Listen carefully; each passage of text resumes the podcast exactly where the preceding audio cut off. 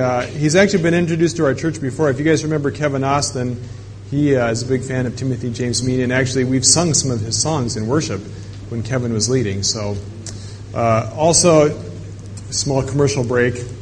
Uh, he has CDs downstairs available. A great thing about being a professional musician is you can go anywhere in the world just by selling CDs. And I think he always to sell like 300 of these to pay for his trip here. So if everybody here buys three, yeah, he's covered. So actually, maybe more like 600 of these. Um, and we're thankful also to have his son TJ with us this morning. So welcome them. And we look forward to him ministering to us some more later. And I just realized I don't have my glasses, which is a bad thing. Only a bad thing if I'm going to read the Bible, which is a good thing. All right. Uh, I apologize this morning. I do not have a PowerPoint.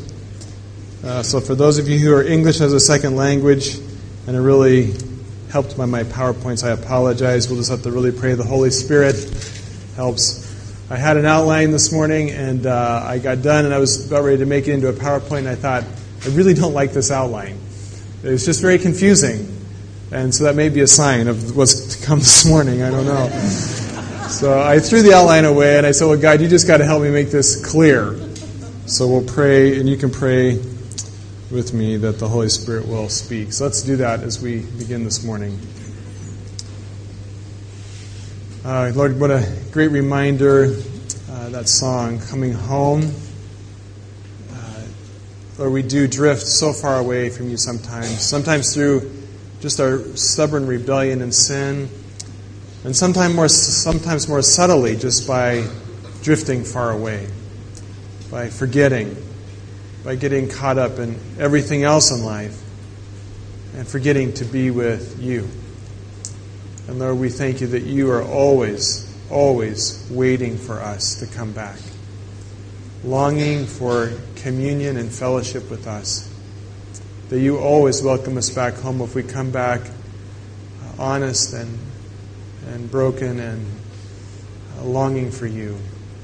So, Lord, I pray that wherever we are this morning, whether we're in your arms or far away or somewhere in between, Lord, that you would draw us in this morning and that each of us would encounter your embrace, uh, your wonderful arms that hold us and love us. Uh, Lord, what a great picture that is. And we just pray that you would do that for each of us this morning. In Jesus' name, amen. All right, this morning we're going to wrap up the section, the passage of the uh, abiding in Christ in John chapter 15. And uh, this morning I want to talk about being a friend of God. Let me just read a couple verses at the end of this passage. Um, starting at verse 14. Actually, let's start at verse 13 of chapter 15 of John. There is no greater love than to lay down one's life for one's friends. You are my friends if you do what I command. I no longer call you slaves because a master doesn't confide in his slaves. Now you are my friends since I have told you everything the Father told me. You didn't choose me, I chose you I appointed you to go and produce lasting fruit, so that the Father will give you whatever you ask using my name. This is my command love each other.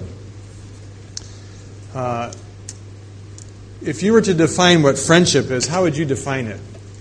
What is a friend? We kind of know what it is by experience. Uh, let me ask another, maybe more basic question. Do any of you have a friend? Raise your hand.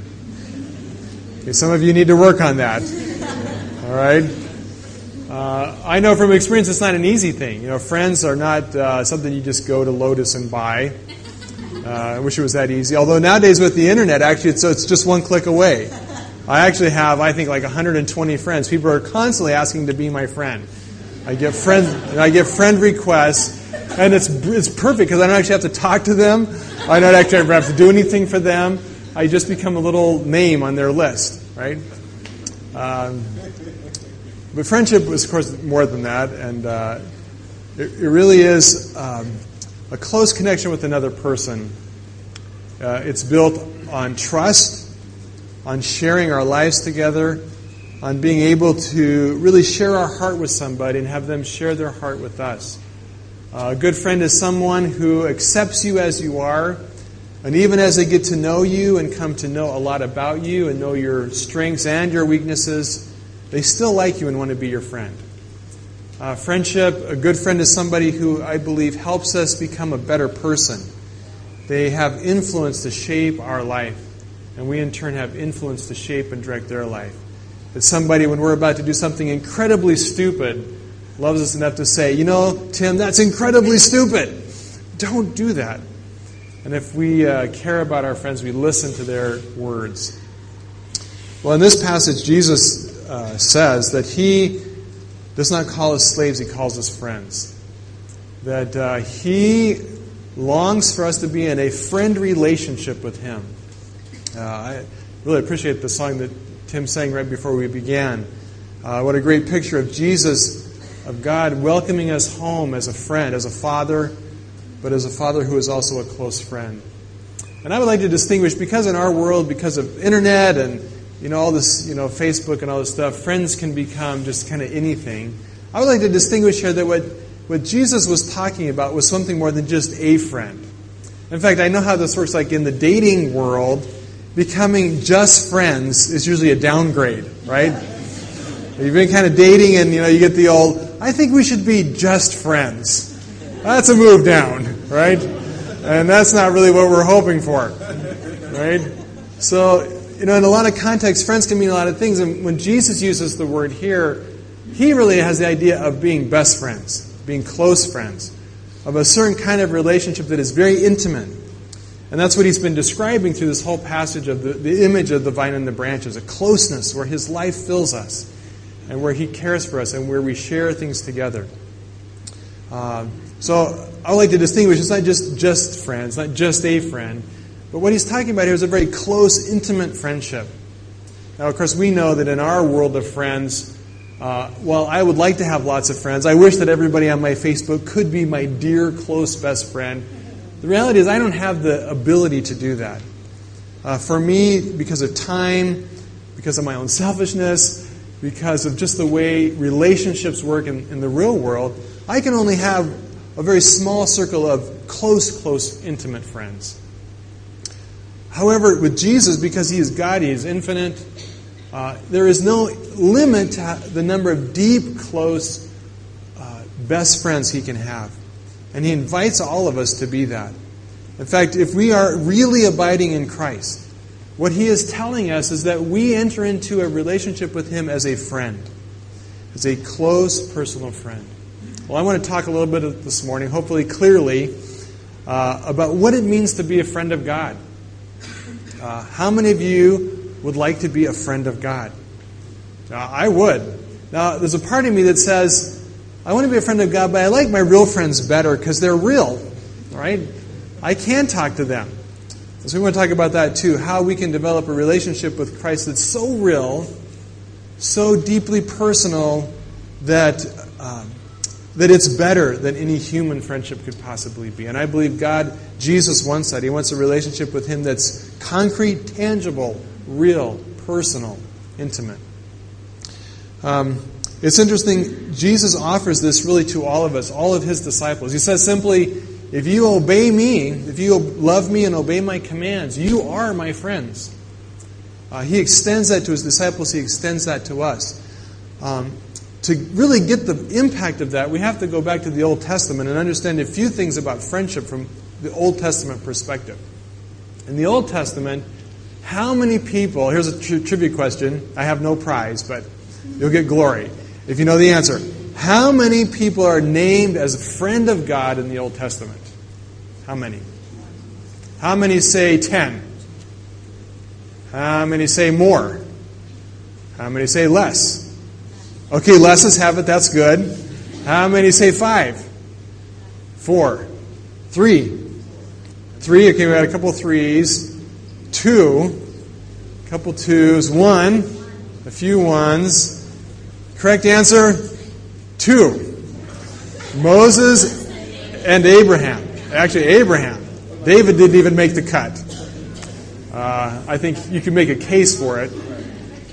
but he's never actually named technically a friend of God. Just a man after God's own heart, which, eh, that may qualify.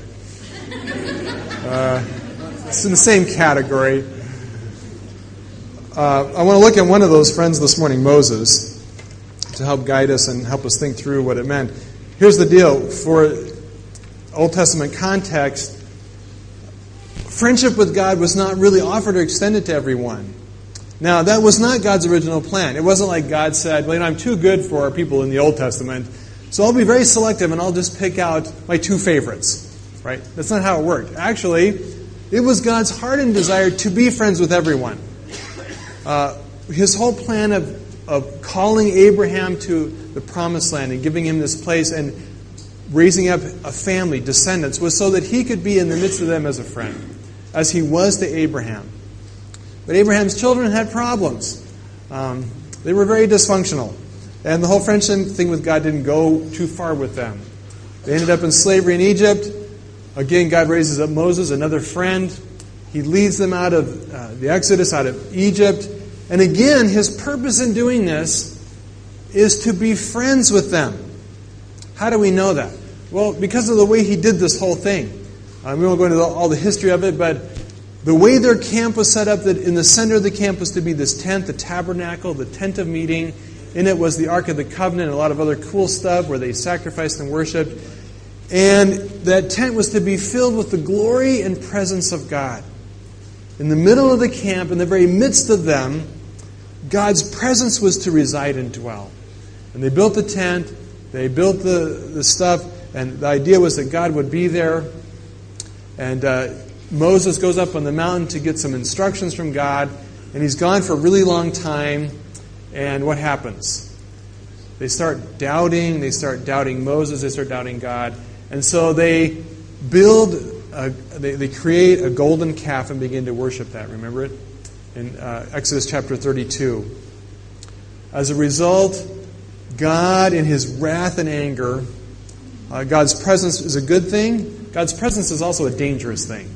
Okay? His presence in the midst of them consumed them. 3,000 were killed by the Levites. Uh, a plague broke out, and many more thousands were killed. And so God says in, in the end of Exodus chapter 32 Moses, uh, I'm going to send you onto the promised land. I'm going to, I'm going to fulfill my promises to this people.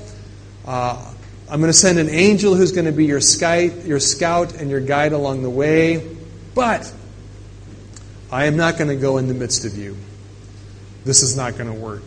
Because if I go in the midst of you, the Israelites will never make it. They're too stubborn and rebellious. I will kill them all. Okay, now God's just being honest. Okay, this is not vindictive, this is actually grace. The reality is that God's holiness is, is a consuming fire.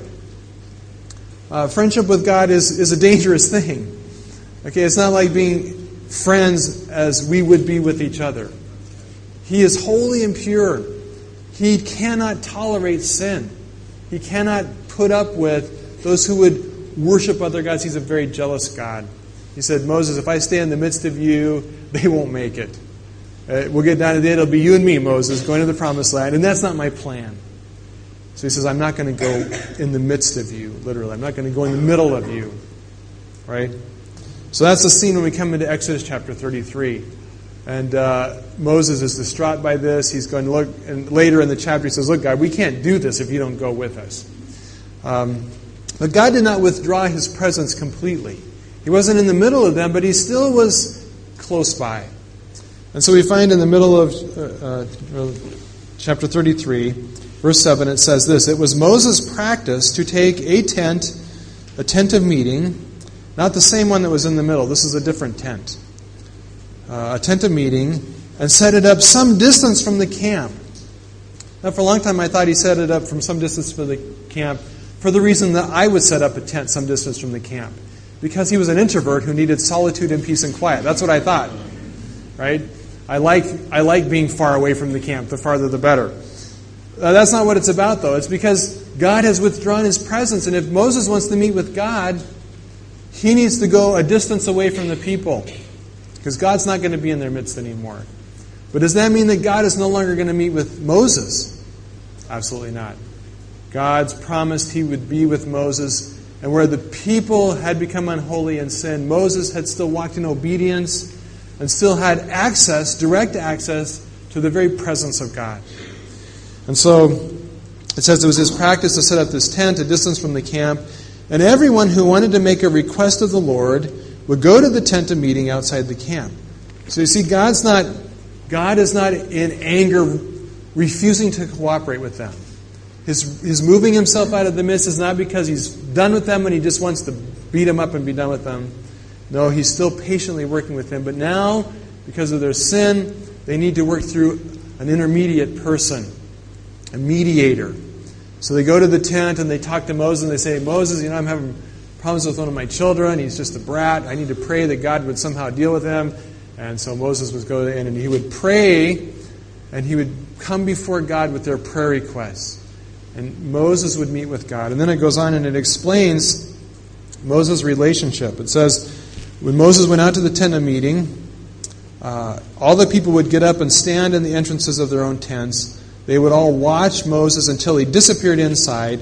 And as he went in, a pillar of cloud would come down and hover at its entrance while the Lord spoke to Moses. So they had this visible sign of God's presence coming down and Moses and God meeting in this tent. And when that would happen, the people, um, uh, when the people saw the cloud standing at the entrance, they would stand and bow in front of their own tents. So they now were forced to encounter God and experience His presence, but at a distance. They could watch it from their front door as it happened far away, right? That's not exactly being close friends with God. Okay? And that was not God's harder intention. God's original plan for Israel was that they could walk out their front door around the corner to the tabernacle and could personally and directly encounter God's presence themselves. That was God's original plan. That is what God desired for Israel. Because of their sin and rebellion and stubbornness of heart, that became impossible. Uh, so now they had to watch it happen at a distance through an intermediary, a middle person, uh, who in this case was Moses. But for Moses, it was different. Uh, Moses would go inside the tent, um, and inside the tent of meeting, the Lord would speak to Moses face to face as one speaks to a friend.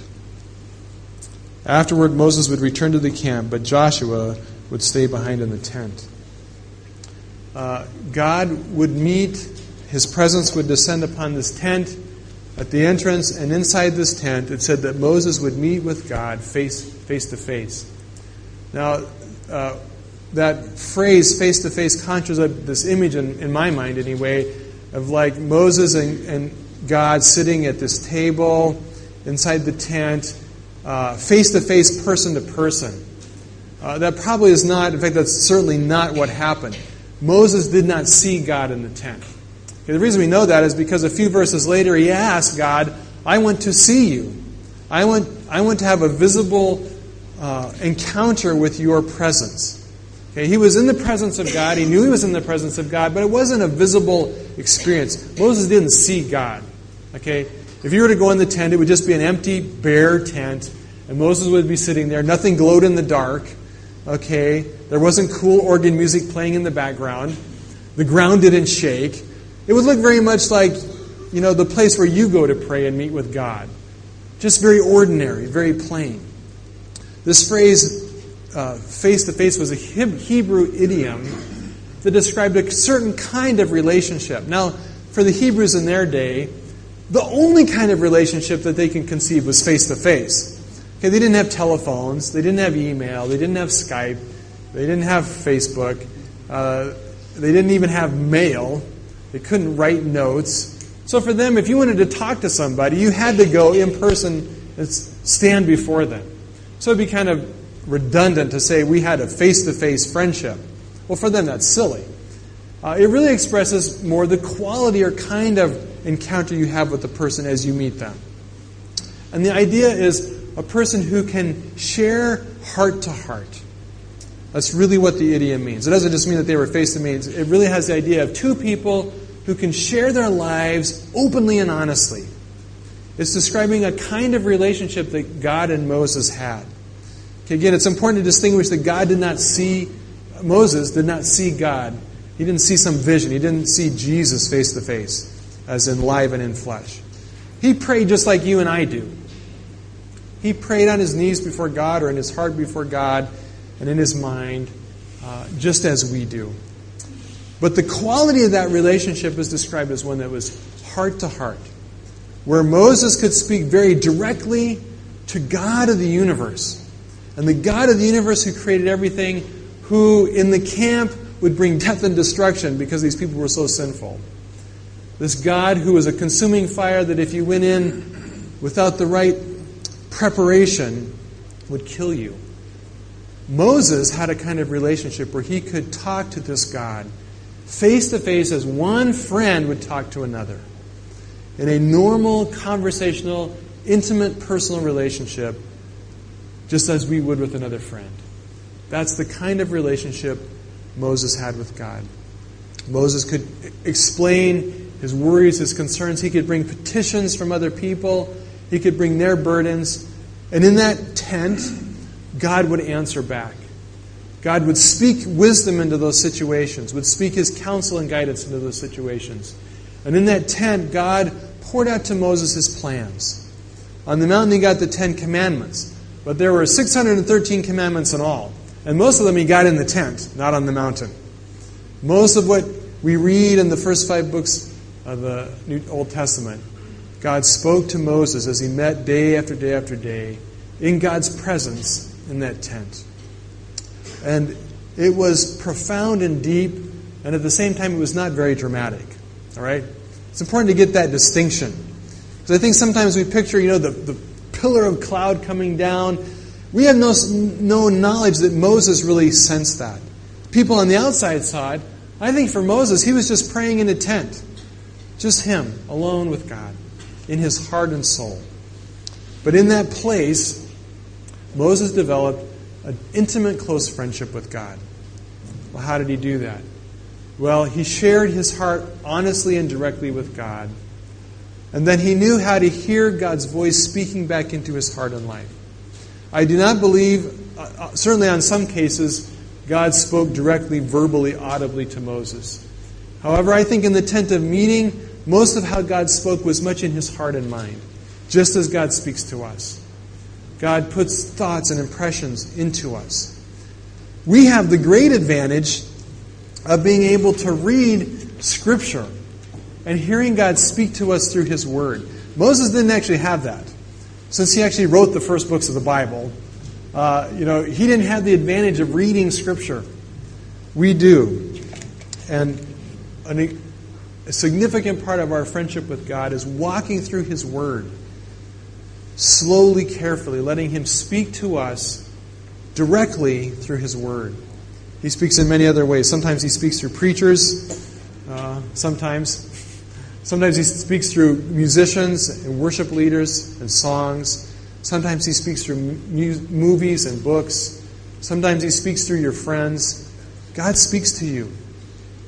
A part of what it means to be a friend with God is to have a conversation with Him face to face as one friend talks to another. Uh, if we don't have that kind of relationship with God, where we speak and we listen, we hear His voice, we're missing out on the friendship part of that relationship. And God desires that for you and I. Uh, I think just about everybody raised their hand. They wanted to be friends with God. If you want to be friends with God, I guarantee you, God, Jesus desires it a thousand times more. He longs, he longed for Israel. I, I, I believe God, when he moved outside the camp, he looked in longingly, desiring deeply to be in their midst. And grieved in his heart that he had to carry on this relationship at a distance through Moses.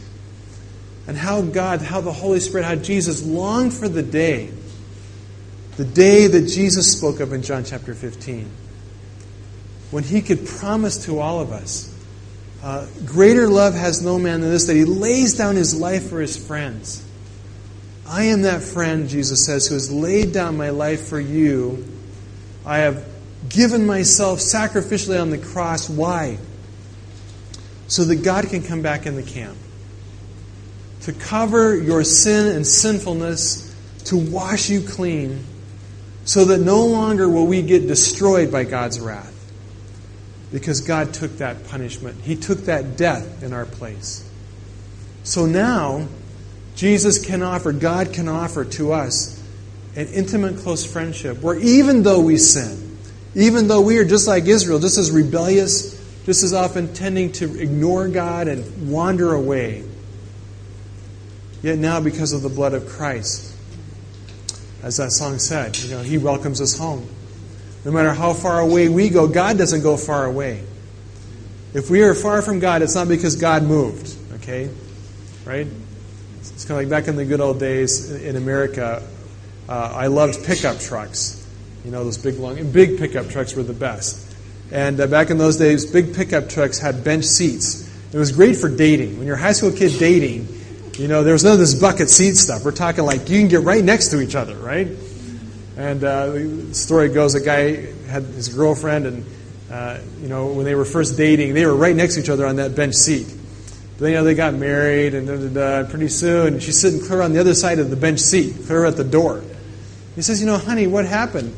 Uh, well, actually, his, the wife said, "You know, we used to be so close. We used to be so close, and we'd sit by each other." And he goes, "Well, I haven't moved.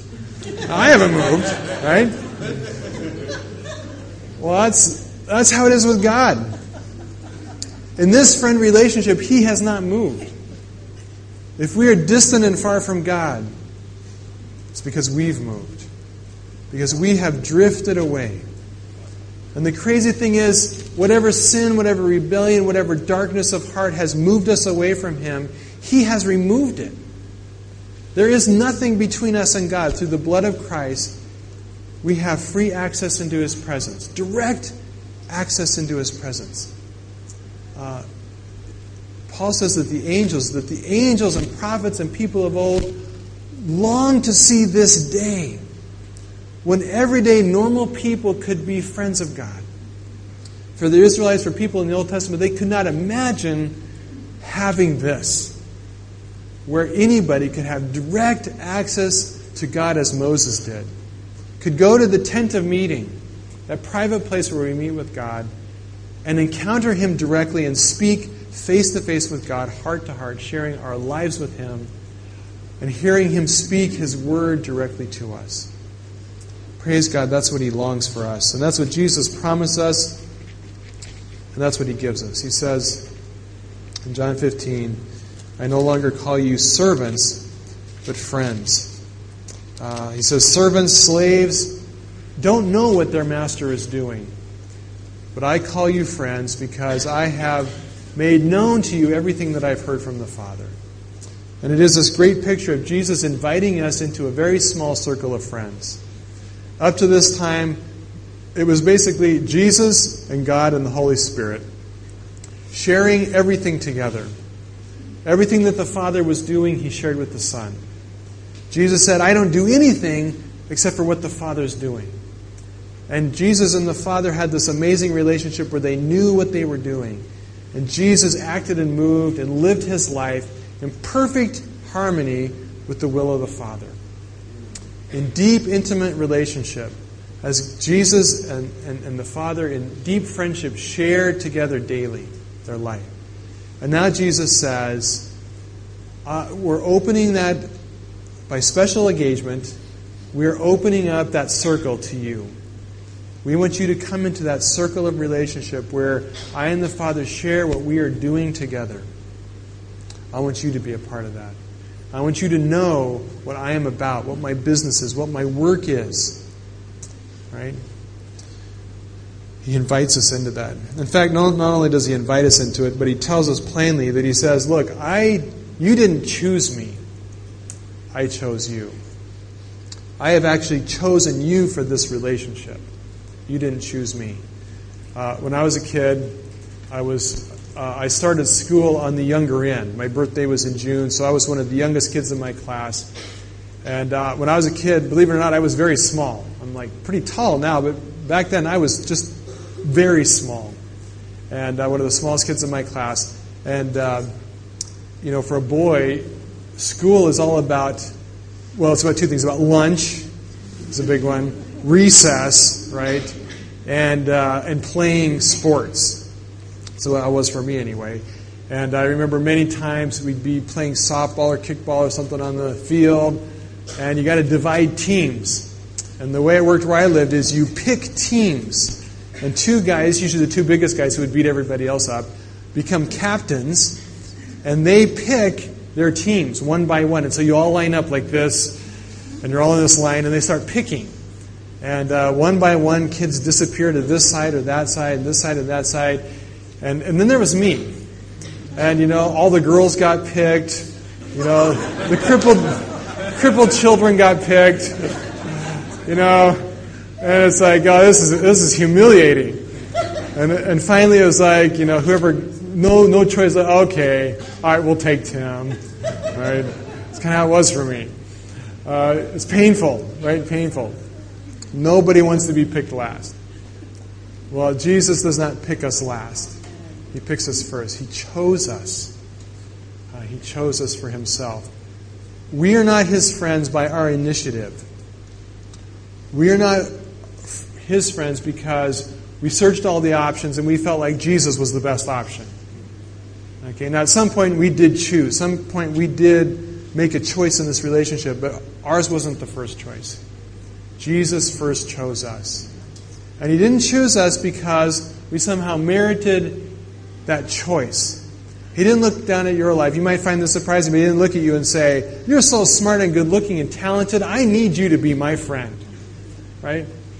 Not the way it works. It's much more like this. It was much more like a person who went to the slums and found the dirtiest, poorest, most miserable, wretched creature he could find and said, This person is not anywhere on my level. But because I am a loving person, I want to make this person my friend. That really is what Jesus did to us. Uh, one of the one of the amazing things about this verse is that Jesus says, I no longer call you s- slaves who don't know what the Lord or Master is doing. I call you friends. Part of friendship requires a certain amount of equality. Right? Uh, if you are friends, you, you, you sense some equalness with the person you are friends with. Well, in reality, we are not equal with God. We are not equal with Jesus.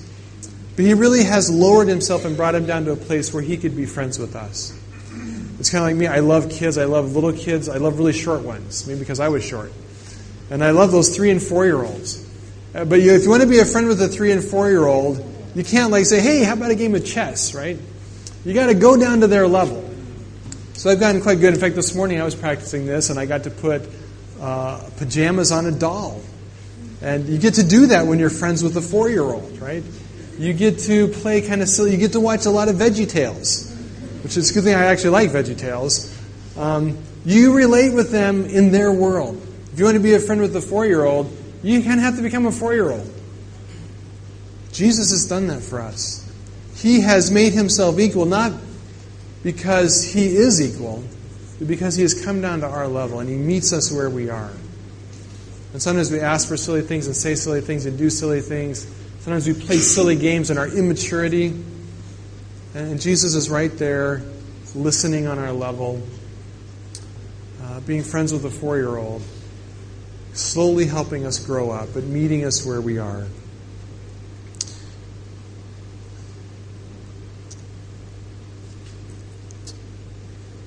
Let me close with just two things. Jesus says, you know, friend, a friendship has this quality of open hearted sharing that's what Jesus wants with us. He wants to communicate, commune, speak to us. He wants us to speak to Him. He wants to share our life. But like any good friendship, friendship ought to make us a better person. We ought to be the kind of friends to our friends who help them grow and become better people. Well, the good, you know, if, if I can do that, if you can do that in your relationships, if you can do that in your marriage or even with your children, or with your coworkers, if you by by that relationship, by that friendship, can make them a better person, okay, now imagine if you're friends with Jesus, what that could do for you, right? It's kind of like I've always dreamed, I've always kind of had this fantasy about I wonder what it would be like to be friends with Bill Gates. you know, I wonder if it would help me financially. Hey, Bill, you know, I'm kind of I'm kind of struggling here. Uh, you got any kickbacks for me, right?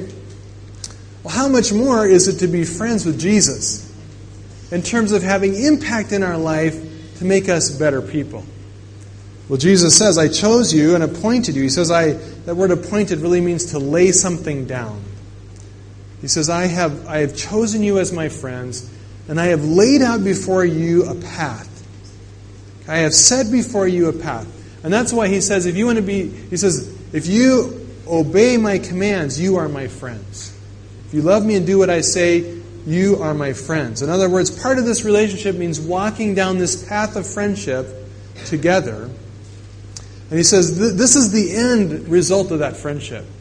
My choosing you, my walking down that path with you, will result in two things in your life.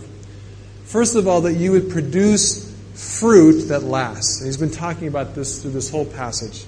That your life would bear fruit. Uh, and here he adds a, a qualifying statement to that. He says, Not only will your life bear fruit, but it will bear fruit that lasts for eternity.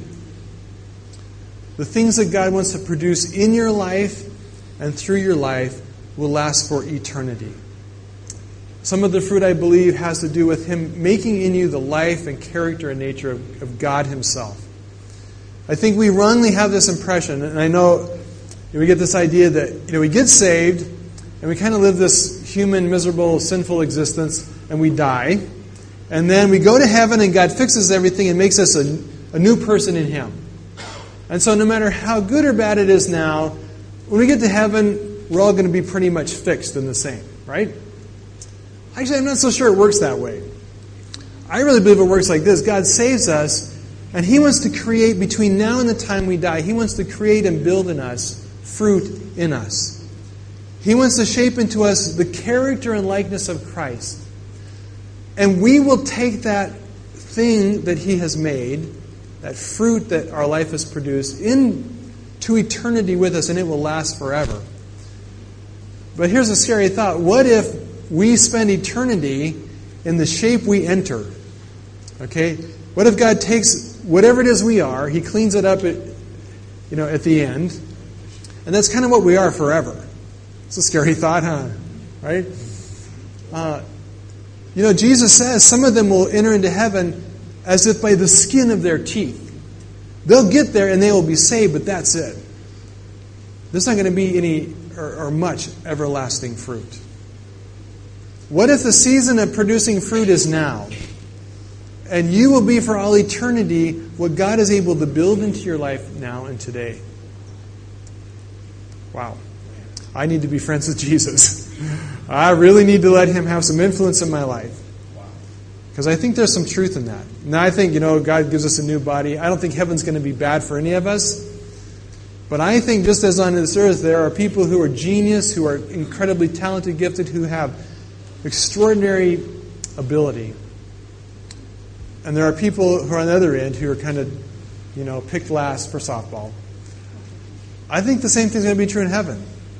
And what's going to determine that is what we have allowed God to build through this friendship relationship here and now. He says, I want to produce fruit in you that will last for eternity. And the truth is, He will produce more in some than in others. Again, not because He doesn't want it. He says, That's the purpose I have chosen you for, to set you on this path of putting my fruit in your life. But the reality is, a lot of people don't spend much time in that friendship relationship abiding relationship where God is able to build his character into our life. And we enter into heaven spiritually weak people who are in heaven, but there's not much to us. I don't want to be that person. That's the first thing. Second thing, well, let me also say about fruit. Not only does he do that in us, but he does produce fruit through us. And it's amazing, amazing to me that through our friendship with Christ, our relationship with Him, we have the opportunity to impact other people's lives for eternity. And that goes all the way from one end of the spectrum of just being Christ and showing a person who doesn't know Jesus what a Christian looks like to sharing with them about Christ, to planting seeds of the gospel, to introducing them to Jesus, to showing them the basic steps to walk in the faith, to mentoring and discipling people who have been Christians their whole life and are still wanting more and more of Christ in their life. And we get a chance to shape in other people through our friendships with them God's fruit. Not only does Jesus do that in our life, but as we become friends with others, He says, This is my command that you love each other, that you walk in this path of friendship with others, and you put into their life, and what you put in their life will last for eternity. Isn't it cool that when you get to heaven someday, you will get to see many people who are there and who are who they are because of your life? Praise God that He's invited us to partner with Him in building eternal fruit. But that's not all. He says, I, have chosen you to build fruit. Secondly, I've chosen you so that you can be a person who sees uh, prayer answered. Uh, he says, I appointed you to produce fruit, and so that the Father will give you whatever you ask using my name. I love this one. I love this one. Uh, part of God's purpose and plan for your life. One of the reasons He wants to be your friend, one of the reasons He wants to walk in close relationship with you, is so that you will have a life of, full of answered prayer. Uh, God wants deeply to do His work in this world in powerful and miraculous ways. And He's chosen to do it primarily through responding to our prayer life. Ah, that just is amazing to me that God would confine Himself to working through our prayer. And I really believe that's true. I, and I've seen it borne out in my own life, and it's what Jesus is talking about here. In John chapter 14, he says this. Why would God do that? Why would God choose to work that way? Well, in John 14, Jesus says this I tell you the truth, anyone who believes in me will do the same works I have done, and even greater works, because I am going to be with the Father. And then you can ask for anything in my name, and I will do it, so that the Son can bring glory to the Father. In other words, Jesus wants to do his work through us. And primarily, the way he wants to do that is by us having this face to face friendship with God where we talk to him a whole lot as a friend. And we talk to him and he talks to us, and we have this dialogue back and forth, and he speaks his word into our heart and he instructs us, and he leads us to pray for things. And then he does those things. And God is glorified in it. God is glorified. And we get to give testimony to his miraculous work in us and through us in response to prayer. Jesus wants us to have that kind of life. Uh, one of the coolest things about the abiding life of, in Christ is that we get to ask for stuff and, and God does it. Now, uh, one of my big hang, ups with this verse for a long time has been I tried it and it didn't work. I asked for stuff and I didn't get it. So I'm not going to ask anymore because I'm tired of being disappointed. Like, that's kind of my personality and nature. I give up way too easy. I don't deal with disappointment well. So if God doesn't answer my prayer, I'm done.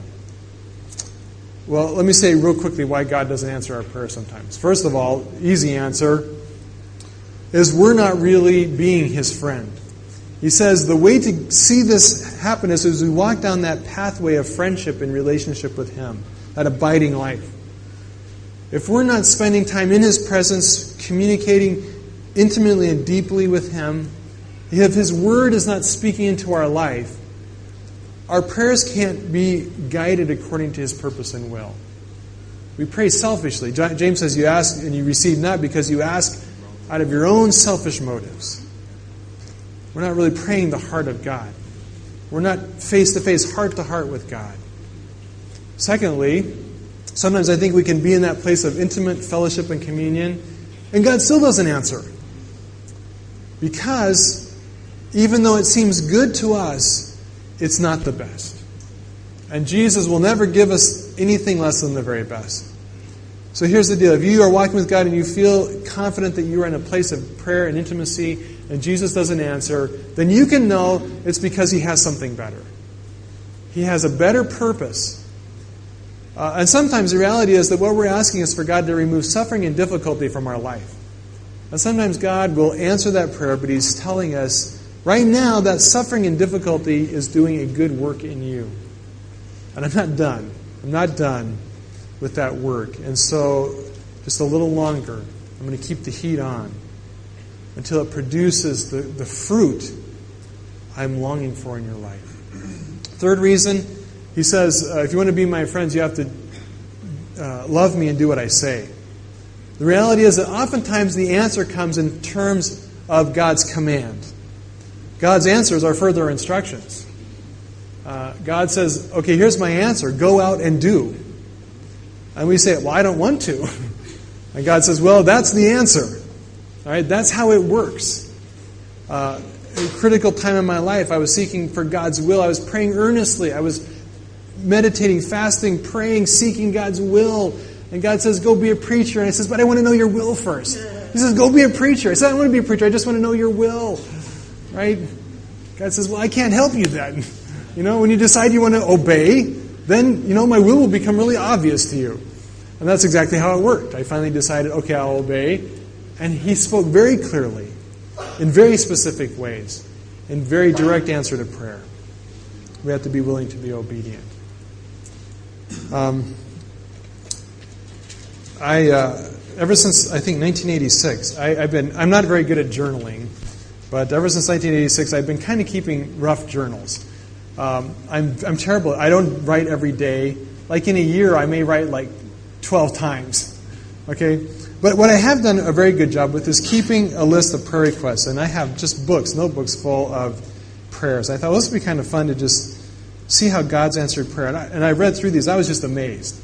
Amazed at how God has answered prayers in my own life. And I just have pages, literally pages and pages over the past 20 years of answered prayer. I don't know if you do that. You should. If you don't keep any other kind of journal, you ought to keep a list of prayer requests. And I have in here a lot of prayers that God didn't answer or didn't answer at that time. Or as I look back now, I see how He answered it at the time I didn't. Uh, God wants to answer prayer in your life. He wants you to have a kind of life that's full of cool stories in your prayer letters of answered prayer, of God doing cool things. That comes about through this friendship relationship, this walk with Jesus, uh, not only as Lord, which He is, not only as King and Master, which He is, not only as Father, which He is, but as a friend, with a heart to heart open relationship with Him, where He speaks into our life, where we hear His voice in the depths of our soul, in the quiet places of our heart, and we obey and we see God do amazing things. We pray and see God answer in amazing ways. Let's pray.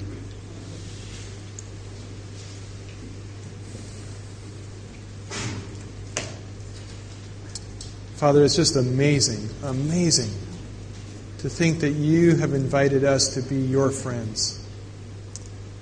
Father, I know in my own life I, I'm pretty selective about who I want to be my friends. Um, but you have invited us to draw into the inner circle, the closest circle of relationship with you. You've invited us to really be best friends and not to bring you down to a level where we don't see your awe and wonder and majesty. But the truth is, you have brought yourself down to a place where you can bow low and hear our voice uh, as we would bow down to listen to the whisper of a small child. You love us, and you want to be friends. Lord, I pray that we would long for that kind of relationship. That we would not be satisfied with living our life in the camp while God's far off in the distance and we watch other people enter the tent of meeting and have this relationship but we can't, or we don't, because we're experiencing God from a distance. Lord, we don't want to do that. Lord, bring us home. Bring us into your very arms. Bring us close to your heart, we pray, in Jesus' name. Amen.